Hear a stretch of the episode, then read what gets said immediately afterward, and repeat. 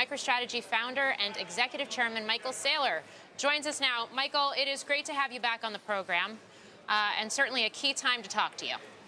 Yeah, thanks for having me. So I, I want to start with what we have seen playing out in the cryptocurrency space more broadly this week uh, in light of everything with FTX, the ripple effects to other uh, assets, in, including the price of Bitcoin, and just get your response to what we're seeing and how it's unfolding. I think this week highlights the virtues of Bitcoin as much as it exposes the fragility of the crypto ecosystem. Uh, Bitcoin's a commodity you can self custody without an issuer. Uh, the vast majority of all the crypto tokens out there are, are, unregistered securities trading on unregulated exchanges, and they're fairly centralized. And so, what could go wrong? Well, we saw what could go wrong if a centralized token trading on an unregistered exchange blows up this week. I think that uh, the Bitcoiners have been predicting this for a long time. Speaking for all the Bitcoiners, we feel like we're trapped in a dysfunctional relationship with crypto, and we want out. So how do you get out? Does this enable it when you see a shakeout like this across the broader space? Look, I think the industry needs to grow up, and the regulators are coming into this space. And what we, what what the world wants is it wants uh, digital assets and digital commodities and digital securities, but there's no way to register a digital security. There's no clear guideline or roadmap for designating a digital commodity the world wants a trillion dollars of digital currency in the form of uh, the USD stablecoin. And so I think that um, the regulatory intervention of late has been all negative, like enforcement.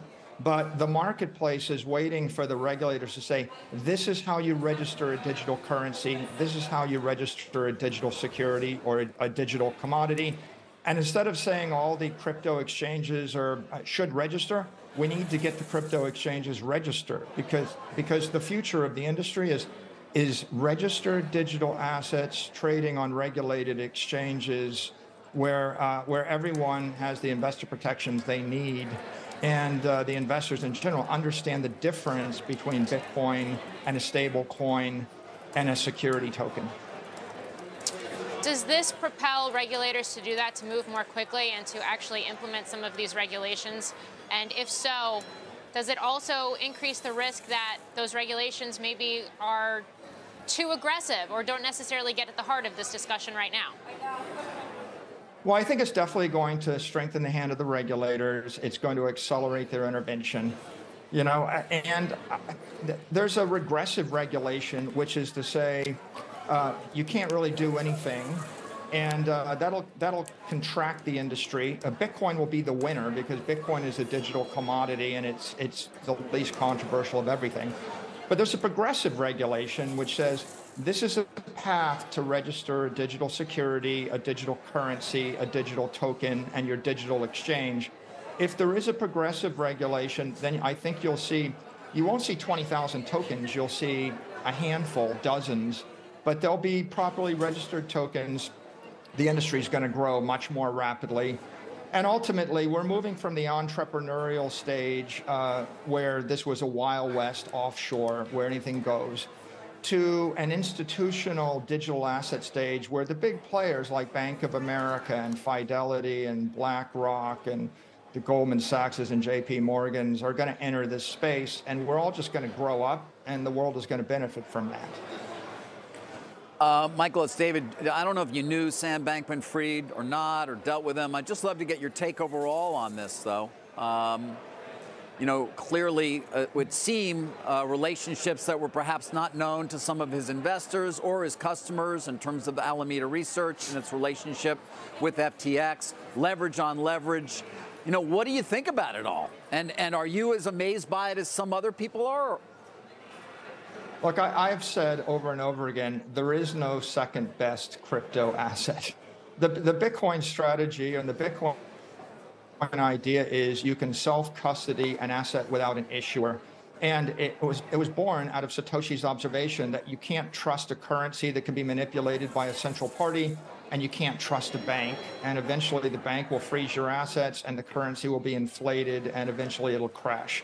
That's been happening for thousands of years. Uh, the crypto industry just reinvented fiat currency. FTT is just another currency.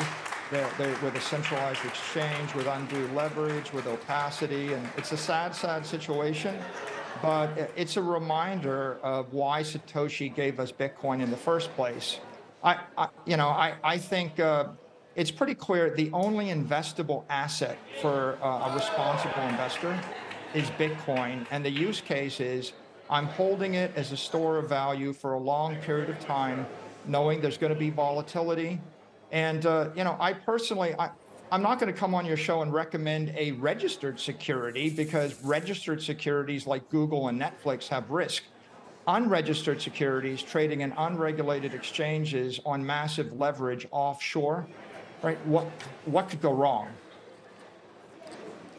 Well, Michael, if you, if you can't trust sovereigns under a centralized uh, model, isn't the corollary and isn't the example of FTX potentially the idea that you can't trust individuals either, and you can't trust their potential malfeasance or their greed or their mistakes?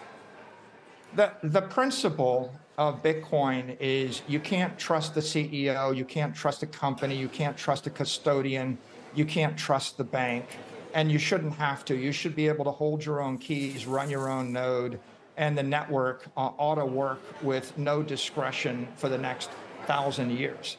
Um, Satoshi articulated this very clearly in the white paper. I think that uh, it's a strong tenet of the Bitcoin community. it's very it's a sad circumstance that a lot of people have to lose a lot of money to be reminded of these basic principles. Uh, but I think this is a, this is a teachable moment for the entire crypto industry and the mainstream industry.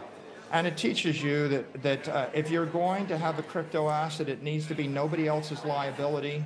You need to have full transparency to it, and um, and that's what Bitcoin is, and that's what FTT was not. Mike Novogratz was on our air earlier today. He actually gave you a shout out. I just want to play the soundbite. the fallout will be far, uh, but it's not going to stop the underlying community from holding together. Certainly in Bitcoin, in Ethereum, there are too many people vested in the success of these communities. Remember, those communities are decentralized. If Mike Novogratz gets run over by a car, God forbid, uh, or Michael Saylor gets, you know, pr- proven to be, you know, something he's not, or wh- whoever, Bitcoin doesn't matter, right? These centralized tokens, like Sam was FTT. Uh, it's a very different ecosystem.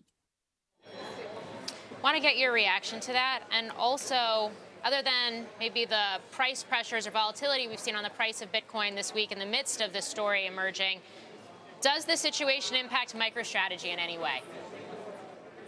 Yeah, so the reason we're excited about Bitcoin is it's something greater than all of us. We're not betting on a company, we're not betting on a on a team of individuals, the efforts of others. We're we're actually buying into a protocol which is spreading all across the earth to solve a problem.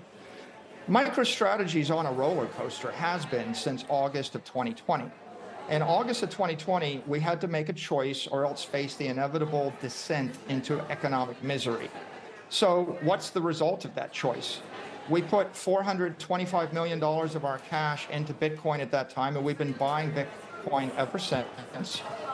Here's the result for our shareholders. Our stock is up 38% as of close of market yesterday in, in the doldrums of the crypto crash. Bitcoin's up 33%. The S&P was 12%. Nasdaq lost 6%. Gold's down 16%. Bonds are down 21%.